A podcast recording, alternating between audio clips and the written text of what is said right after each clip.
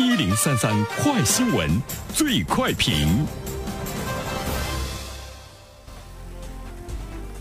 焦点事件快速点评：十一月十三号，上海黄浦区举行了一场特殊的聘任仪式，八位来自企业、招商公司，还有事业机关行业的代表人士及政协委员，成为了黄浦区行政服务中心的首席找茬馆。好了，针对这样的一条新闻，来有请我们的评论员袁生。你好，肖萌。嗯，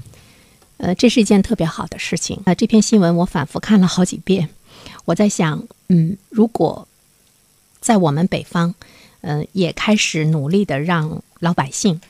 为这个官员的作风，为有关部门的这样的一些作风找茬，那么我想我们进步的速度会更快一些。为什么要特别提北方呢？因为这样的找茬行动，在南方的力度呢是特别大。评论的开篇，我们说到的是上海黄浦区。上海，它在很多的方面始终是走在前面的。呃，这种走在前面的一种状态，无论是行动还是意识，我们都能够确切的知道为什么会有今天的上海，就是我们的差距呢是在什么地方。找茬，顾名思义，那就是找你的毛病，找问题，提意见，给建议，谋对策。呃，这个呢是找茬。当然，某些领导对找茬他特别恐惧，他认为你是在挑毛病，你是不尊重他。这是我们官场中存在的普遍的一种官僚作风，还有呢家长式的作风。但是我们看到现在呢，开始有反省，就是这种反省的行动真的特别的好。第一点，我想谈到的是找茬在行动，在反省，南方力度比较大。我们刚才说到了上海，其实无独有偶啊。今年三月份，福建泉州市丰泽区行政服务中心也提出来了群众为审批任务找茬。另外呢，湖南益阳市互联网加政务服务一体化平台上线运行，也对首先发现问题的群众有奖励，鼓励呢他们找茬。另外，七月份的时候呢，宁波市的某一个区也聘请了市民寻访团，专门给城乡环境治理找茬。就是我们的老百姓，你可以拿着纸、拿着笔、拿着拿着这个手机，穿梭在大街小巷，你去捕捉啊、政府的各个部门，包括城乡的这个环境的管理存在着一些什么样的问题，把这些问题反映上去。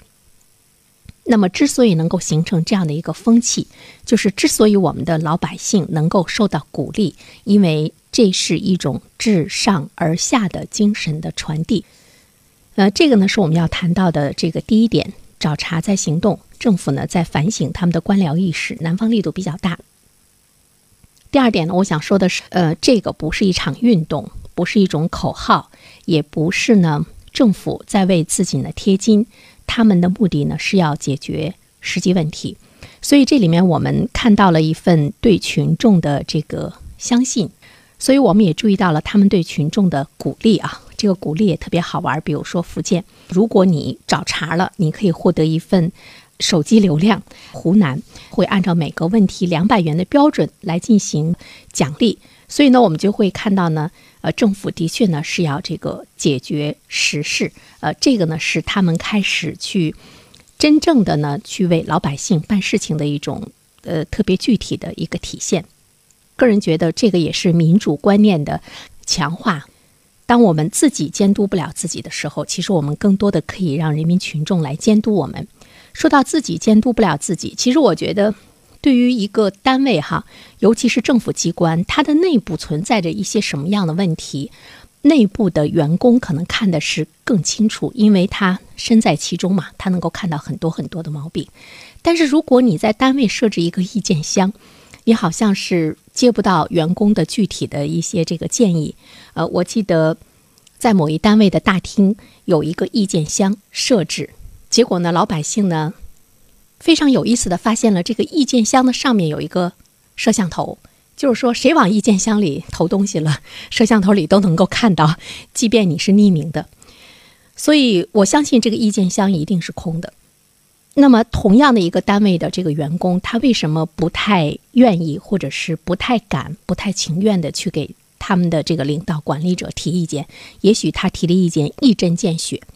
就是因为一个呢是官僚作风，我们会看到很多的长官意识，他不会认为他错了，所以说我们会注意到有很多的这个官员，他喜欢听到的是什么呢？他喜欢的是拍马屁，他喜欢听到对他的这个赞扬，所以我们就把他已经捧上了云端，他自以为已经是神，从来不会意识到他的问题。另外一方面的话呢，因为他不接受自己的问题，所以说他会给呃提意见的这些职工们进行这个打击报复。打击报复，今天没有，明天没有，后天肯定有。会发现自己监督自己，自己给自己提意见，这个机制在某些状态中，它可能是堵住的。那么，让身在其外的老百姓